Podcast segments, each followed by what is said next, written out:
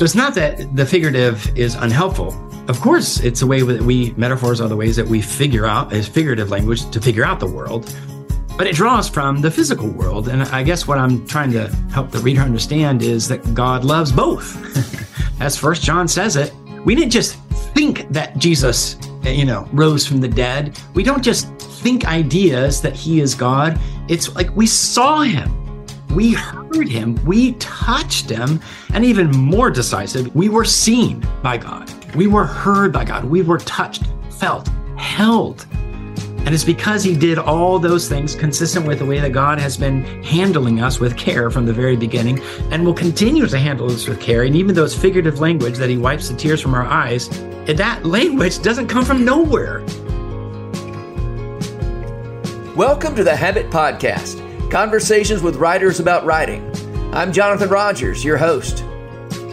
David Taylor is Associate Professor of Theology and Culture at Fuller Theological Seminary and the author of several books, the most recent being A Body of Praise Understanding the Role of Our Physical Bodies in Worship. In addition to a range of scholarly essays, he has written for the Washington Post, Image Journal, Theology Today, and Books and Culture, among other publications. An Anglican priest, he has lectured widely on the arts all over the world. In 2016, he produced a short film on the Psalms with Bono and Eugene Peterson. In this episode, David and I talk about the ways that the arts invite us to inhabit our bodies and through them to get a grasp of the world. We talk about what happens when we start to take scriptural and theological language of the five senses literally as well as metaphorically. And David tells us what the words entrainment and interactional synchrony mean. David Taylor, I'm so happy to have you on the Habit Podcast today. I'm excited about your new book, uh, A Body of Praise Understanding the Role of Our Physical Bodies in Worship. So Jonathan you. Rogers, it's great to be here. I love um, it. I'm excited. You're my first. You're my first podcast on the book. Oh, really? Yeah, my maiden voyage. So this is probably going to be the best. Okay. Yeah. Yeah. Please don't mess this up, David. um, give me a quick overview of the argument uh, that you're making in this book.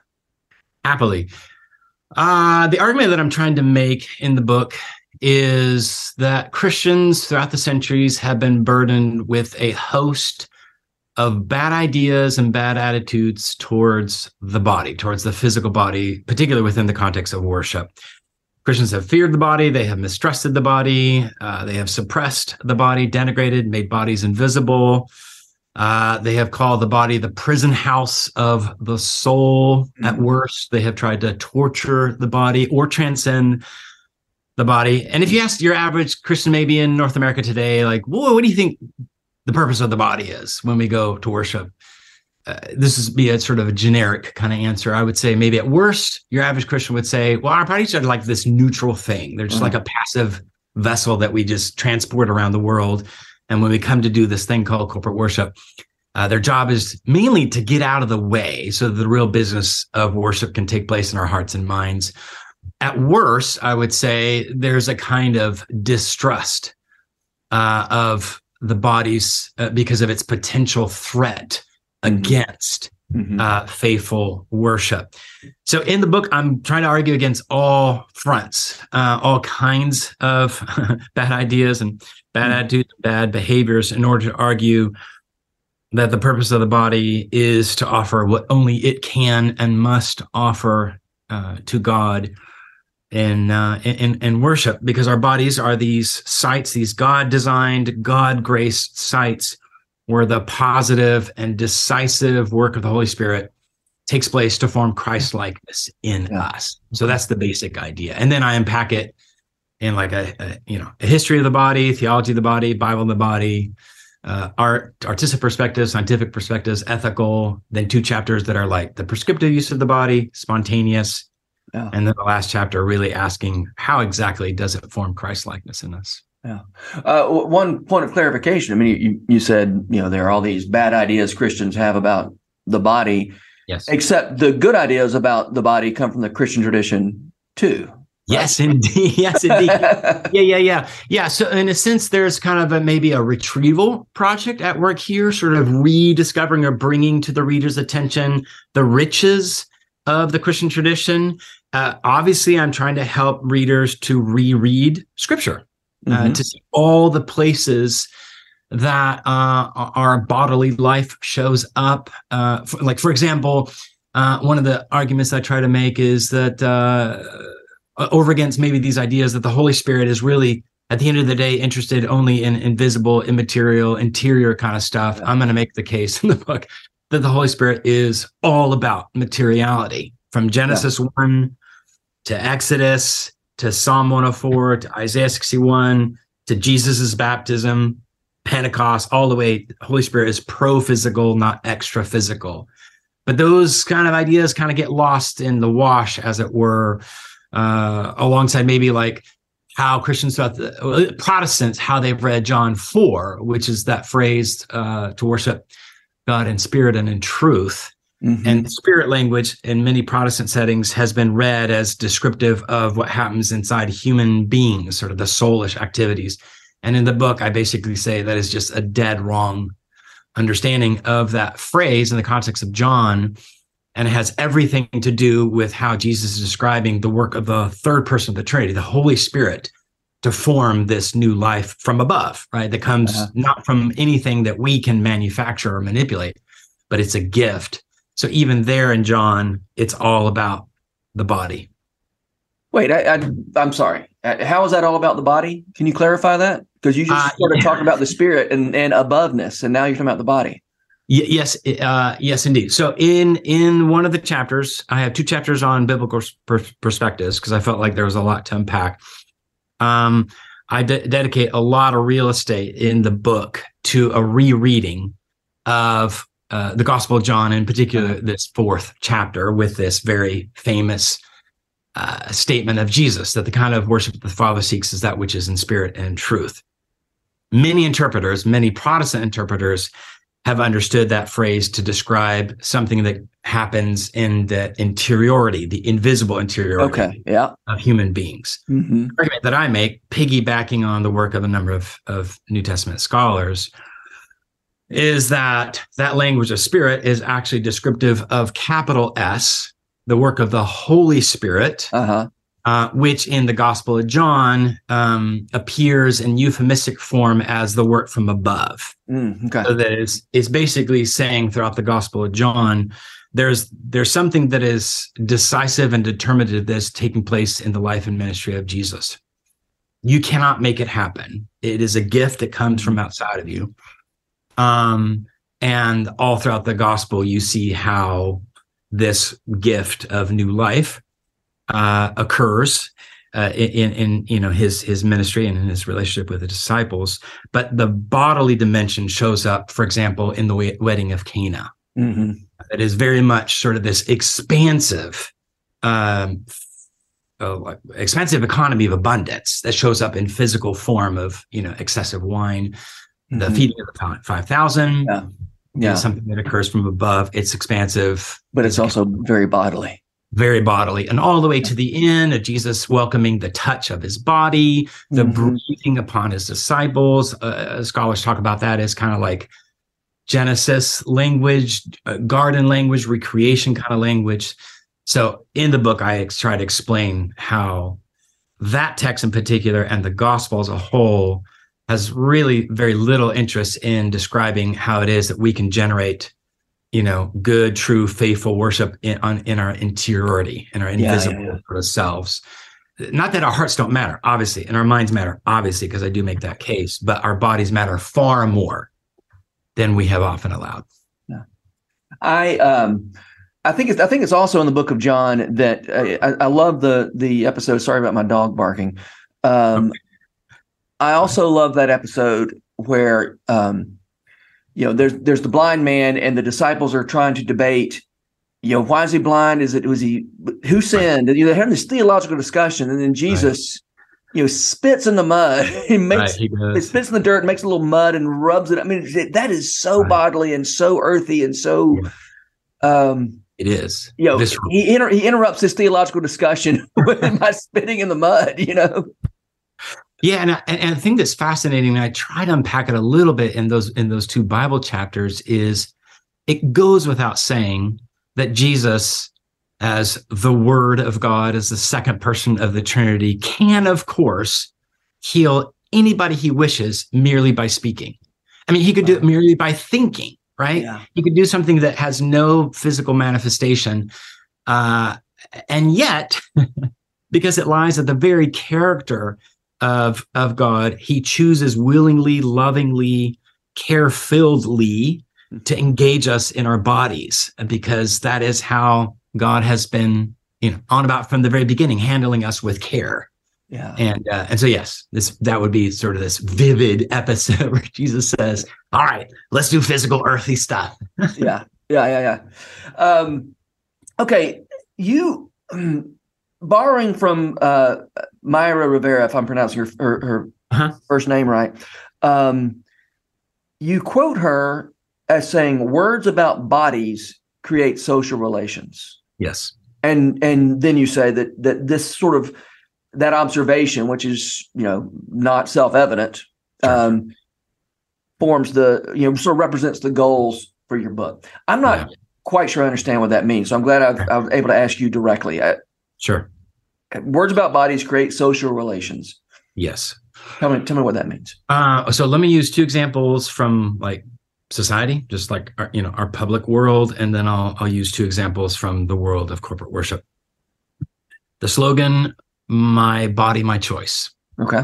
Words, and they, they are words about bodies. Mm-hmm. And they are words that over the last four decades have generated like an entire way of being in the world that involves mm. social, political, legal, economic, educational, medical type, you know, apparatuses. Um, that, that then dictate or inform how it is that, say, women or men may uh, think about and uh, regard their bodies. Yeah. Um, sort of on the on the premise that my body is my property. I am the exclusive property rights owner. Uh, it belongs to me to do with as I please. Now, uh, curiously, ironically, a lot of Christians during the COVID era, yeah, that were opposed to vaccination mandates of one sort or another adopted that phrase, my body, yeah. my choice. And I think at root, still sort of held on to this, I think, pernicious idea that our body is this property. Yeah. Property, of course, is another um, mm-hmm. uh, way, a, a, bit of vocabulary um, that has been used to describe bodies, that uh, a human body is a piece of property that can be sold it can be rented, it can be pawned. Mm-hmm. And that kind of language of body as property made it plausible to Christians in the modern era to believe that it was possible to trade the bodies of Black men and women from Africa into the American kind of context. And uh, and then not only made it plausible, then it made it possible to live in a world where bodies uh, the language of body as property could then be mapped onto a certain, I think, you know, pernicious reading of scripture. And then it makes a whole social world, right? Uh-huh. Um, possible, uh, a dastardly one, of course. Yeah. so in the book, I am going to argue against this language. I'm going to argue that Christians should get get rid of that idea that our bodies are properties uh-huh. that we own. They're gifts that we steward, and there's a communal dimension to them uh, they belong ultimately viscerally to Jesus Christ himself. Uh, and so they're gifts. So those be like like examples from the world at large, where yeah. words about bodies create social relations, uh, systems, right? Um, entire sort of plausibility structures. okay, two examples of words uh, that create social relations that are more directly tied to worship would be one, uh, the phrase "boys don't cry." Okay.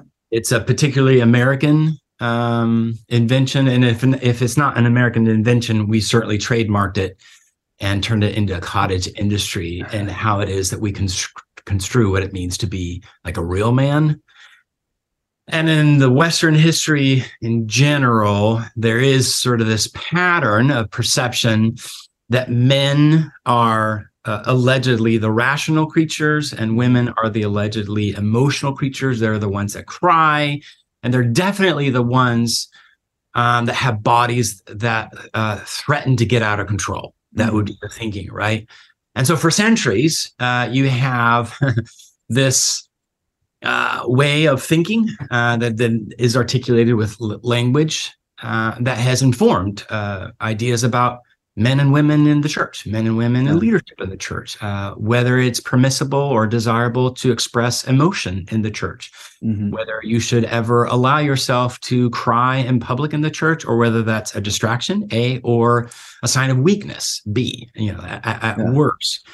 And uh, and in the book, I argue that Jesus, as the one who weeps openly, because that is like the, the true characterization of the vulnerable love of God, as well as a true image of our humanity, shows us uh, what it means to be truly human in a way that um, uh, men in particular, I think, need to hear that kind mm-hmm. of word. But the damage that this kind of language has done to the body of Christ is, uh, you know, incalculable at some level.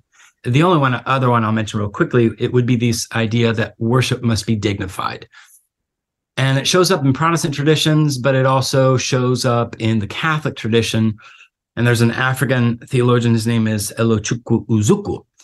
And he has this marvelous book that he writes where he traces uh, sort of the physicality of the, the Church of Rome in the early centuries after Christianity was, was legalized.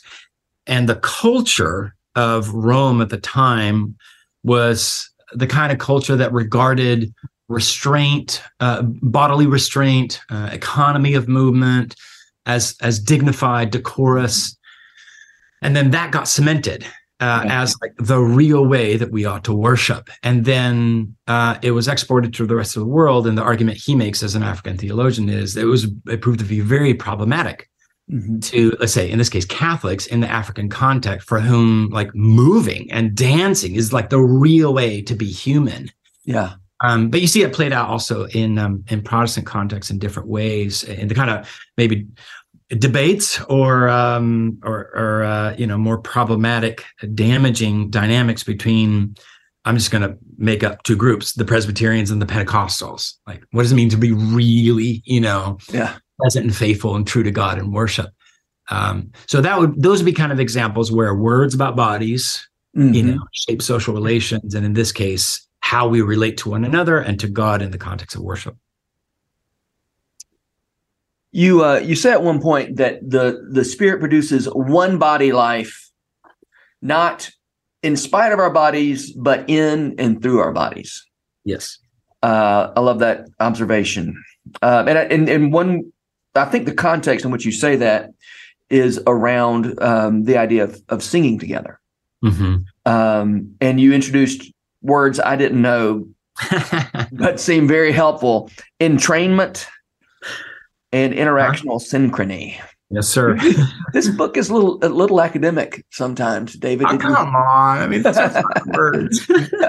but tell me about it. So, you know, I, as I said, I couldn't. Ex- I'm not sure I could explain the word entrainment, but uh, sure. But sure. here in your inaugural podcast for, for for this book, you better here's your chance to to get good at explaining uh, these these words. Yes, sir. So talk okay. about entrainment and what it has to do with singing together. Sure. Okay, so let me back up and say again the the premise of this book is the Holy Spirit is pro physical, not you know extra physical or anti physical. Mm-hmm. The second thing that that I try to suggest to the reader, especially in the theology chapter, is that it's important for us to see how intimately in, and integrally the language of corporate and corporeal are in the New uh-huh. Testament. Yeah, yeah. And we see that especially like First Corinthians 6 19, where uh, the the body as a community is a temple, mm-hmm. and the body that I have as an individual is also described as a temple of the Holy Spirit. Is uh-huh. it's the language of a house. Like I am an ambulatory house of the presence and power of God. Yeah. So that's like one idea uh, that comes sort of into play uh, that sets up uh, the, the chapter on the uh, science of, of singing. The other thing that I should mention is in the introduction, I talk about sort of this language of the two books of God that mm-hmm. um, is popular in certain you know eras of church history. One book of God being the Bible, and the other book of God being nature or mm-hmm. the cosmos, the physical world, and that God is the author of, of both. And so in this chapter on the sciences, I'm trying to say that in as much as God has designed our bodies to be certain ways in the world, then wouldn't it be amazing if we took advantage of the help of scientists to understand what it is that happens to our brains when we are in a physical place together, right? Which is again something I explore sort of on the digital side of things, sort of the challenges that many of us face during, you know, COVID tide. Uh, in my chapter on ethics, I, I try to make sense of like, well, what, what happens to our bodies then when we're, you know, dispersed and mediated through, you know, computers and such. But in the chapter on science, I say, well, you know, one, one of the insights that um, scientists would offer us is showing how um, um, brains that fire together wire together. and when we're in the same physical place and we're, let's say, singing, um, what's happening? Scientists talk about the uh, the coupling of our neurons. It's like we get in sync with one another. So entrainment is just a fancy term to describe how, let's say, my body's rhythm syncs up with another body's rhythm. And so that would be like uh, when we're singing a rousing hymn and we're tapping our feet at the same time, or you know, it's a it's a rousing praise song and our heads are bobbing. Mm. That that's just sort of like our bodies are being sort of metronomically synced up with one another. The idea of interactional synchrony is just a fancy term to describe that phenomenon, but with the added component of what happens when we look at each other, when there's like a face to face dimension. And so um, scientists talk about sort of all these studies of mothers and babies. When the mother smiles, you know, the baby smiles, the mother frowns, baby frowns. And that would be an example of that. Um, like a jazz improv group like looking at each other, giving each other, you know, quick glances, a knowing look to say, okay, we're going to go this way or that way. And in the context of worship, would be like a choir that's really attentively looking at the director or even at one another or at the congregation.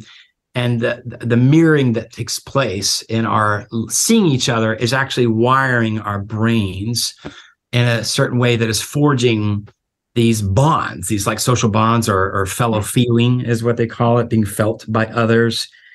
And um, so the point that I make in that chapter is that God has designed our brains and bodies to experience certain tethering sort of dynamics, um, uh, uh, deepening uh, our sense of being knit together through what we do with our bodies in a common physical space.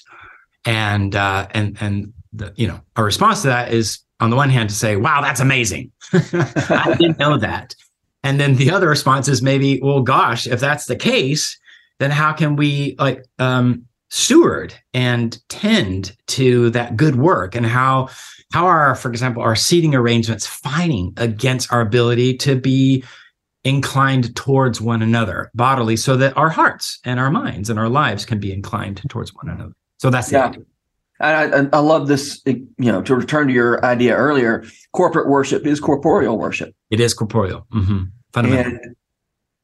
And um, uh, worship that's mediated through a screen or, or you know, there's, well, uh, that, that's, I, I, realize that can be controversial too. I mean, sure. there, there are people for whom being able to, to, to yes. who physically can't get to a, a place exactly. of worship and therefore a screen is, is a, right. uh, a big blessing yeah. for them. Yeah, um, and, and, in my my chapter on the on ethics, I focus on uh, the bodies of those with disabilities.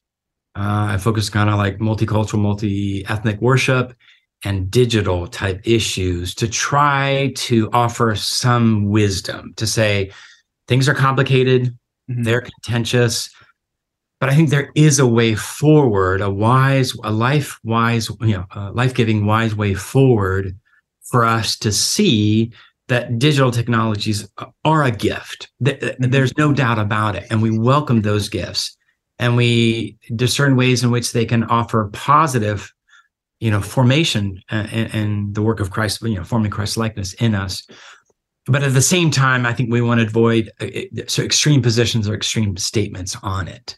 Yeah, and so that that's the aim of that chapter. Yeah, yeah. All right, we need to get to the some questions that are more obviously and directly related to creative yes, work, sir. creativity and and and writing and and art. Yeah. Um, so I want you to uh, expand, if you will, on this sentence, which I think is is um, uh, really great and also not self-evident. You say, "In the appeal to the sense, in the appeal to the senses, the arts invite us to inhabit our bodies, and through them to get a grasp of the world." So the art um, invites us to inhabit our bodies, and in and and that is our uh, another way of connecting to the world in which we live. Yes, I think this is not self-evident because sometimes we think of art as you know there, there's the language of sort of art somehow you know being transcendent or raising us up to you know what whatever you know and, and you're right. uh, and, and uh, you you cite Joseph Conrad as saying all art is about the senses. Right. It's right. it's about the the five senses. Yeah. Starts there at least. Right. That's the raw material. Mm-hmm. um Flannery O'Connor would certainly certainly agree with that, that whatever it is that you're wanting to whatever big ideas you're wanting to talk about yeah. your raw material right. you know by by choosing to write fiction for instance mm-hmm. you are uh, you are giving up the the right to speak directly to these things and and you know to to the right. big ideas and rather you're limiting yourself to the physical facts of the world. Yeah. Um so um tell me about that. This idea yeah. that, that it's uh, art invites us to inhabit our bodies yeah it I have one chapter, obviously, in this book on the arts. In a previous book, Glimpses of the New Creation, it's all about the arts. And the argument I make there, as I do in this chapter, is that the, as I see it, that the arts invite us into an intentional and intensive experience of the aesthetic dimension of our humanity, by which I mean the imagination, the emotions, the senses, and the ways in which we use metaphor to figure out the world. As relates to the, our bodies, I would say, well, let's take uh, an idea that's common in the Psalms, it's common in Leviticus, it's common in Paul's writings that the presence of the Lord is fragrant. Yeah. And I could preach a sermon and I could s- describe it in as much detail as possible but there's something very different that happens if I arrange the entire sanctuary with flowers, like mm-hmm. real flowers, fresh picked flowers, right? Or uh, in the case of, you know, let's say Anglo Catholic worship, Eastern Orthodox worship, if the room is scent, sensed, you know, with incense, with frankincense, which has multiple meanings, and I explore that in the science chapter as well. But that would be an example of how a medium of art, let's say uh, uh, the, the, beautiful arrangement of flowers, mm-hmm. is a direct appeal to our olfactory sense. It's it's it's a way of saying if you really want to understand what it means for the Lord's presence to be fragrant, you actually have to have an embodied experience at some point in your right. life to know what fragrance actually means intelligibly. Right. It's like I can tell you all the chemical properties and the history of chocolate, but if I never actually let you taste it, do you know, quote unquote, no chocolate, right? And that would be like maybe a similar idea with like God welcomes our laments, which I hope lots of sermons and lots of books will be forever and ever, uh, you know, preached and and written. But if a congregation, if you if you happen to be part of a congregation that during Lent might have a performance of one of the movements of Mozart's Requiem, yeah. That's a way to get on the inside. That's a way for your body to thrum with musical notes that function like a metaphor. Like, is yeah. lament literally the requiem? No, the requiem is as if a form mm-hmm. or manifestation of lament, which comes to us at a different register than like Porter's Gate music, like its album, uh, the, the, the lament songs. It was, mm-hmm. you know, the album, uh, which has a different sort of idea of lament at work in musical tone, which would be very different from like the Irish experience of keening, which is that yes. waily, you know? Um, so if you give the opportunity to a congregation to enter in either to witness uh, or to participate in these songs of lament, well, then you begin to feel uh, not only a sense of like sympathy that you have music coming alongside of you and and and uh, naming and validating your your uh, your feelings of, of grief or sadness but also as i write about the book directing them in the direction of what i call faithful feelings that is to say uh, we don't want to get stuck in our grief. We don't want to become self-indulgent in our grief, not just you know suppress them. The, the other extreme would be to indulge them, but we want our griefs to lead, a, lead us to healing and wholeness, and that ideally is what the best art does over time.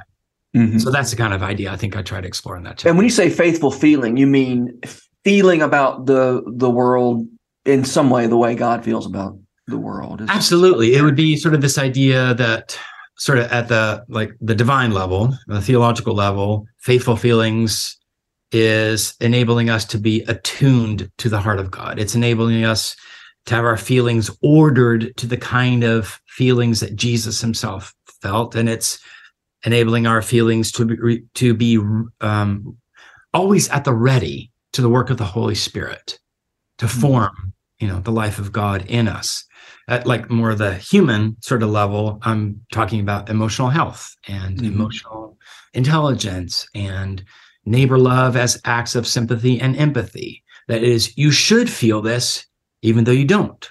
Yeah. Um, or yeah. you should feel more of this when you feel very little um, sympathy for a person who's very different from you or who drives you crazy or who's yeah. on the opposite side of some kind of line. So, yeah. Yeah. The- you at one point you cite Jeremy Begbie talking mm-hmm. about um, he's about music, but he could have been talking about any art form. he said it helps us discover things that we could feel, yes, but we never felt before. Yeah. Um, and I, I think that is uh, just a a really helpful way of thinking right. about what art is good for. Yeah, and I mean a very well, I think a very uh, common or, or a, a familiar work of art to many, let's just say in the habit world or the rabbit room would be Matthias Grunewald's Isenheim altarpiece, which is a triptych um, created in the early 1500s for the chapel uh, of the monastery of St. Anthony, which was kind of like a, a, hospital for people with skin diseases. And Matthias Grunewald um, uh, creates this painting. It's a triptych. In the centerpiece, it's Christ with lesions on mm. his body. And so, whenever a patient there went to the chapel to worship, they gazed upon one who was represented to them as a sympathetic priest. Mm. It, it, it's not an abstract God. It's not a distant God. It's not an unfeeling God. It's not a perfectly idealized, beautified, polished, you know, photoshopped God. This is a God that has a body that is like yours. And boy, does he welcome you and boy yeah. does enter and draw near to you so that would be sort of the i think just a, a, a, gorgeous sort of example of how art can come into a space and enable us to feel rightly about god yeah. and enable us to receive rightly the feeling of god towards us the, the, the one who intercedes with us with groans mm-hmm. and so you know that would be an example but i think you know today there are other you know places where that can take place as well yeah. um, you, you, one thing I, I, was very aware of as I was reading through your book is all the all the ways that we speak. We use metaphors related to the five senses to talk about Christian truth. Um, and I mean, at, at, one point you talk about uh, in worship, we sense and are sensitized to the grace mm-hmm. of God. Mm-hmm. Both sense and sensitized are obviously sensory words. Yeah. I would normally think of that as being a metaphorical use of that word. Mm-hmm. Um, you say we get a feel for the story. You know, feel is another sensory yeah, word. Right. right. Uh, we behold God's love. We taste and see the Lord is good. We're used to thinking of these as metaphorical uses of the mm-hmm. senses, mm-hmm. and you're making a case that uh, sure they're metaphorical, right? but they're not just metaphorical. right. Yeah, that's that's I think a case I, I try to unpack in the second chapter, which is like this sort of like a, a, a landscape or a dictionary. Like like how do we think about all this body stuff? And I I I rely on the work of a guy named Mark Johnson, a philosopher who writes a book, one marvelous book, not easy reading, but really really important. Uh, the meaning of the body and he helps us understand how all this language like to, to feel and to you know to, to feel sensitized and i feel up i feel down it doesn't come from nowhere it actually comes yeah. from the physical world and so there's something in, uh, intelligible about um, the language of I feel up because when we feel up, our bodies have a lightness. They they rise. They're light on the toes. You know, there's a yeah. brightness to the complexion. Whereas when bodies feel low, it's a sense at which gravity is pulling us down. Things are yeah. sagging, drooping, right? Yeah. So it's not that the figurative is unhelpful of course, it's a way that we metaphors are the ways that we figure out is figurative language to figure out the world, mm-hmm. but it draws from the physical world. And I guess what I'm trying to help the reader understand is that God loves both. yeah, right. Not done a great job of really attending to the fact that, as First John says it, we didn't we didn't just think that Jesus, you know, rose from the dead. We don't just think ideas that He is God. It's like we saw Him we yeah. heard him, we touched him, and even more decisive, even though it doesn't show up in that you know passage, we were seen by God. We were heard by God. We were touched, mm. felt, held. And it's because he did all those things consistent with the way that God has been handling us with care from the very beginning and will continue to handle us with care. And even though it's figurative language that he wipes the tears from our eyes, that language doesn't come from nowhere. Yeah. Jesus is the man of sorrows, acquainted with grief. He is in the business of literally wiping tears so that we can also feel that the tears of our hearts and the sorrows of our minds and our broken families have, you know, a sympathetic priest that can take care of them. So the point I'm making is obviously not that we get rid of that language, but that we understand that it comes from the physical world that God so loves and that bodily practice in worship or artistic practice in worship can be a way of reacquainting ourselves. So, as I say, mm-hmm. like we can preach about baptized imaginations, and I hope lots of sermons are preached, but give people something to look at with their eyes and trust yeah. that in the looking at it Sunday after Sunday, year after year, our our imaginations and our the you know our mental apparatuses and then how we feel about the world is going to be transformed with every sense of of ours so yeah, oh, yeah. i love it I love that uh, uh, John Updike's uh, seven stanzas at Easter, where he says, "Let us not mock God with metaphor." Right? if, if if he didn't physically right rise, if if the the molecules didn't reknit or whatever the whatever language he used, then what are we talking about? And I, I think this episode is going to be released on Holy Week, and uh, and so you know, uh, I will probably be listening to you know, Andrew Peterson's song, his heartbeats. You know, yes. where he talks about the the the blood that made us and okay i'm not going to be able to quote this right but the the, the blood that reconciles us to god is now pumping through his veins again yes. right it's it's both Absolutely. this this yeah. you know it has this um theological even you might say symbolic meaning sure but it's also it's it's blood that's being pumped through Absolutely. a body that is that is seated at the right hand of god now you know Absolutely. Absolutely. And that blood uh, sometimes boils in our bodies. Mm. It hmm. sometimes gets excited in our bodies. And sometimes it causes us to love our neighbors with the sacrificial love of Jesus. And sometimes that blood causes us to hate our neighbors. Mm. And so, how can our bodily practices in worship be a part of the Spirit's work of reforming, transforming, you know, bit by bit, you know, retraining our most fundamental instincts to love? Mm. as you loved, because it is with our hands that we help or hurt, right? I mean, yeah. the gospel is fundamentally a material thing in, in the sense that like there is no version of the gospel that doesn't show up in some kind of creaturely, physical, tangible form. And again, not because our hearts don't matter, not because our minds don't matter. Obviously, those things matter, but we are, we are, and forever will be bodily creatures. Yeah. Hallelujah. Thank you, Jesus. All right. Hey, last question. Okay. Yes, sir. Uh, I, I, probably asked you this last time you were on yes, the podcast. I'm going to ask you again because the answer may be different. Who are the hmm. writers who are making you want to write these days? Okay, last time you asked me this question, I actually was not familiar with this. And then I thought to myself, dang it, who should I say? So I said Eugene Peterson, which is not a bad answer. But not I did have a chance to think about it this time. I thought, you know what? There are actually a few people that um, get me super excited to write. One is Karl Barth, the uh, the Swiss really? theologian. Okay. And uh, what I love about his theology is it, it's so joyful. It's infectious, uh. and it makes me want to go write better theology myself. um, I love Malcolm Guite, and I know a lot of Rabbit Room people love him, but yeah. I just love the way that he is trained as a theologian, but gosh, he has this beautiful musical ear and his language yeah. just it sings and it makes me want to find the musical textures of language as well. And then lastly, I would say I, I love science fiction. And uh, two of my favorite writers are Margaret Atwood and mm. Octavia Butler. Uh huh. And when I read their novels, I mean, my imagination just churns and burns, and I'm like, I must go do something creative after reading. Mm, yeah. So those are some of the writers. Well, great. Well, David Taylor, thank you. Thank you, it's sir. Been a lot of fun. It's always a pleasure to talk to you. And Thank you. Uh, thanks for this book. I think it's going to do a lot of people a lot of good. I hope so. Thanks, John.